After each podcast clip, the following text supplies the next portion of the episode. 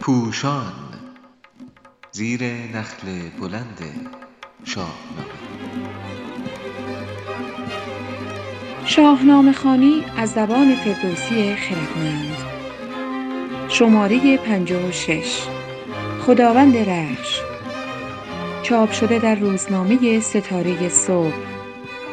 در تاریخ ششم بهمن ماه 1398 نویسنده علیرضا قراباغی. گوینده زیبا بهرامی زاده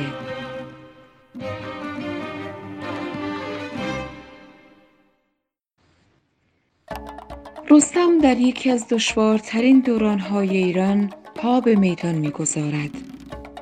در روزگاری که امید بسیار کمرنگ شده و راهی برای بیرون راندن دشمن از خاک ایران به نظر نمی رسد.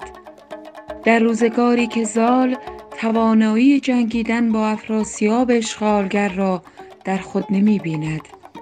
رستم که به گفته پدر هنوز لبش بوی شیر می دهد جهان پهلوانی را بر عهده می گیرد و تنها خواستار یک گرز و یک اسب می شود.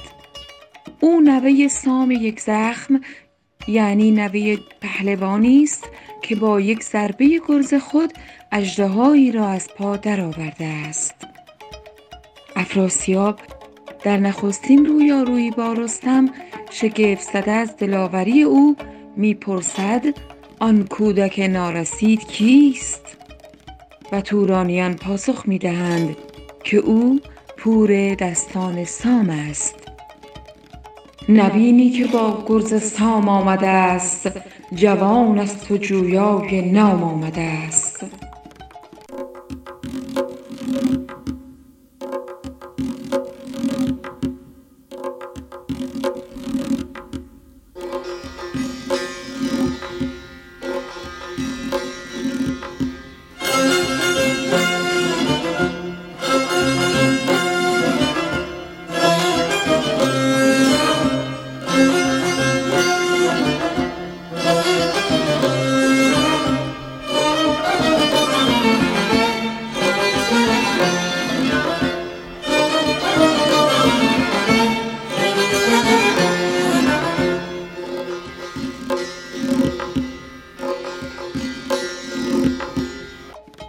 فردوسی بزرگ این کودک نارسیده را هوشمندانه پور دستان سام می‌خواند و نشان می‌دهد که گرز سام نماد پاسداری از سنتهای پیشین مبارزه است. اسبی هم که رستم برمیگزیند می‌تواند نماد پیوند او با طبیعت و نیز نشانه آرزوها و همراهی ایرانیان با رستم باشد.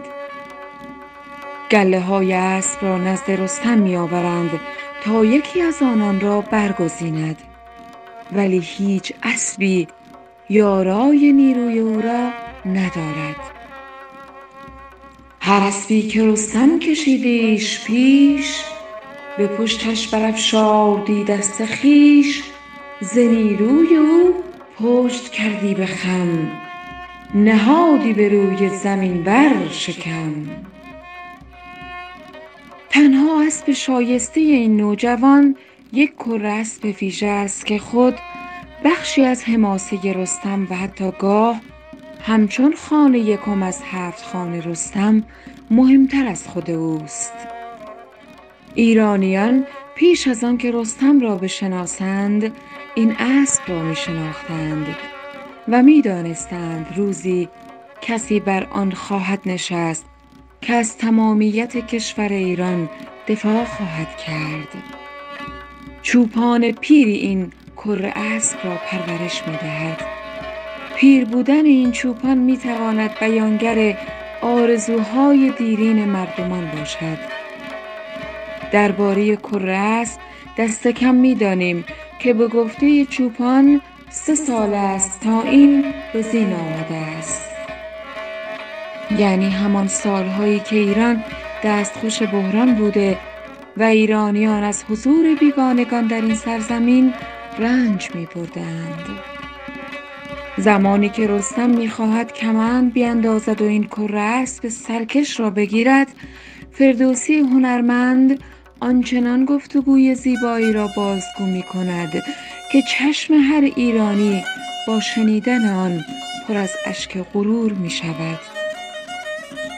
به رستم چنین گفت چوپان پیر که ای مهتر اسب کسان را مگیر.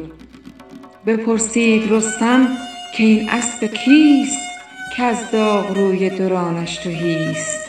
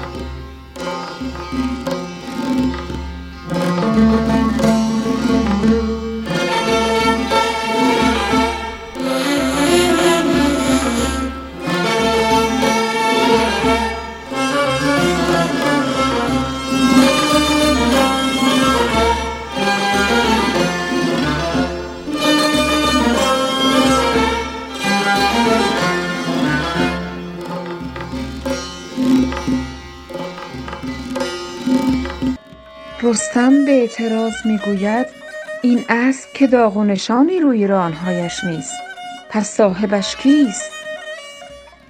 چنین داد پاسخ که داغش مجوی کزین هست هر گونه ای گفت و گوی. خداوند این را ندانیم کس همی رخش رستمش خوانیم و بس. چوپان پیر می‌گوید ما هم صاحب این اسب یا رخش را نمی شناسیم ولی در میان مردمان داستانهایی درباره آن هست و ما تنها می دانیم که صاحب و خداوند رخش کسی به نام رستم است. زمانی که رستم اسب را می گیرد در دنباله این گفتگوی زیبا می خوانیم ز چوپان بپرسید کاین اژدها به چند است و این را که داند بها؟ چنین داد پاسخ که گر رستمی بر او راست کن روی ایران زمی مر این را بر و بوم ایران بهاست. بر این بر تو خواهی جهان کرد راست.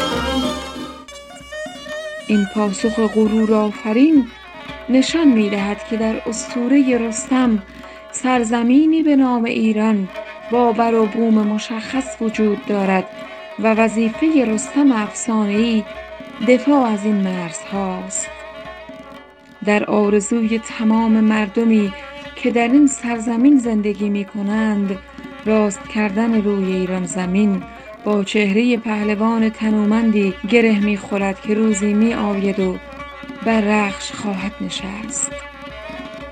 این مردم حتی اگر خود رستم را نمی شناسند ولی با پرورش رخش او وظیفه خود را انجام می دهند